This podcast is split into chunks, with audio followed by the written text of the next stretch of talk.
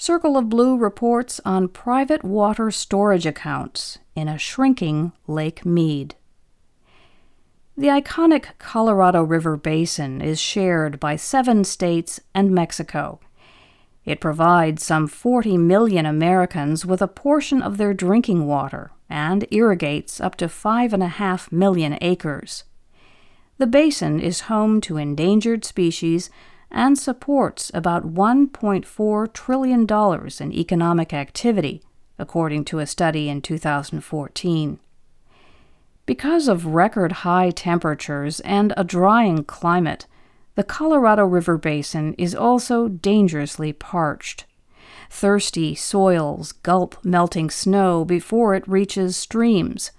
Lake Mead, which is just 36% full, is in poor health. So is Lake Powell, located upstream, at only 34% full. The lower basin states, Arizona, California, and Nevada rely on water from Lake Mead, whose fluctuations have become a barometer for water stress in the American Southwest. As stress increased in the last two decades, water managers have responded. They have been willing to learn more about the changing hydrology and revise their operating rules with a discipline aimed at achieving the best and avoiding the worst. Case in point, an approach known as Intentionally Created Surplus, or ICS. ICS is a complex and arcane water banking program in the lower Colorado River Basin. It was designed to incentivize water conservation, prevent waste, and boost storage in a waning Lake Mead, the largest reservoir in the U.S. In broad terms, it allows participating water districts to create the equivalent of water savings accounts in Lake Mead. If the districts invest in conservation that allows them to use less water than their allocation, they can bank what they did not withdraw as a credit. Those credits can be drawn upon later when the need for water is acute. The program was adopted in 2007 and later amended. It has already proved its worth, lifting Lake Mead dozens of feet higher than it otherwise would have been.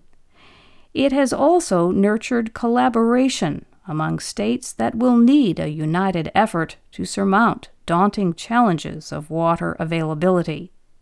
In the next two years, the program will be tested in another way, becoming a small but important source of water for Arizona and California even as the lake continues to dwindle to levels not seen in generations. Water managers in the basin view the intentionally created surplus as a flexible tool for adapting to a drying climate. It is a tool that they will soon call upon. Bill Hasencamp is from the Metropolitan Water District of Southern California, a large regional wholesaler he told Circle of Blue that the district intends to draw between 100 and 150,000 acre feet from its savings this year. Arizona officials, meanwhile, plan to use about 69,000 acre feet of ICS credits to reduce the mandatory cutbacks that will be required next year if Lake Mead declines as expected. The state already used this maneuver to deal with a cutback last year, albeit in a smaller amount. Chuck Cullom of the Central Arizona Project said that instead of taking a major cut in one year, the intentionally created surplus program allows Arizona to, as he put it, smooth the reduction.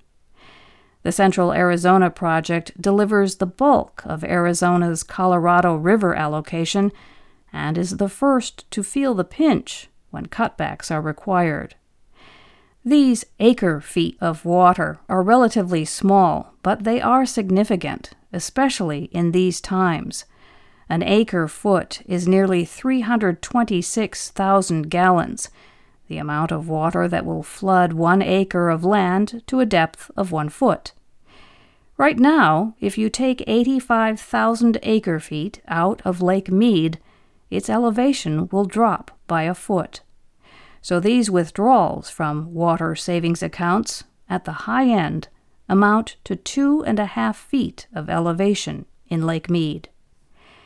At the same time that water users plan to tap their savings, scholars in the basin are calling for more analysis of the ICS program especially as Lake Mead declines faster. They want to see how the system responds to ICS use under a range of water supply scenarios. The last time that water supplies in Colorado River reservoirs dipped to critically low levels was in the late 2000s. Since then, the largest water users in Arizona, California, and Nevada have been stashing water in Lake Mead in preparation for the next emergency and in hopes of averting a catastrophic collapse of the region's water storage system. That emergency is here. The federal government projects that Lake Mead will drop precipitously in the next two years, perhaps to levels not seen since the Great Depression when the country's largest reservoir was first filled. John Entsminger is the general manager of the Southern Nevada Water Authority. He summarized the situation during a House Natural Resources Subcommittee hearing on May 25th, saying, While Colorado River water users have invested billions of dollars to reduce consumption and increase resiliency, the situation we face today is real and urgent. The intentionally created surplus program has, to this date, worked the same way, with the rules being adapted to avoid a run on the bank. But if Lake Mead continues to decline, as projected, there is concern that the credits might become a stranded asset.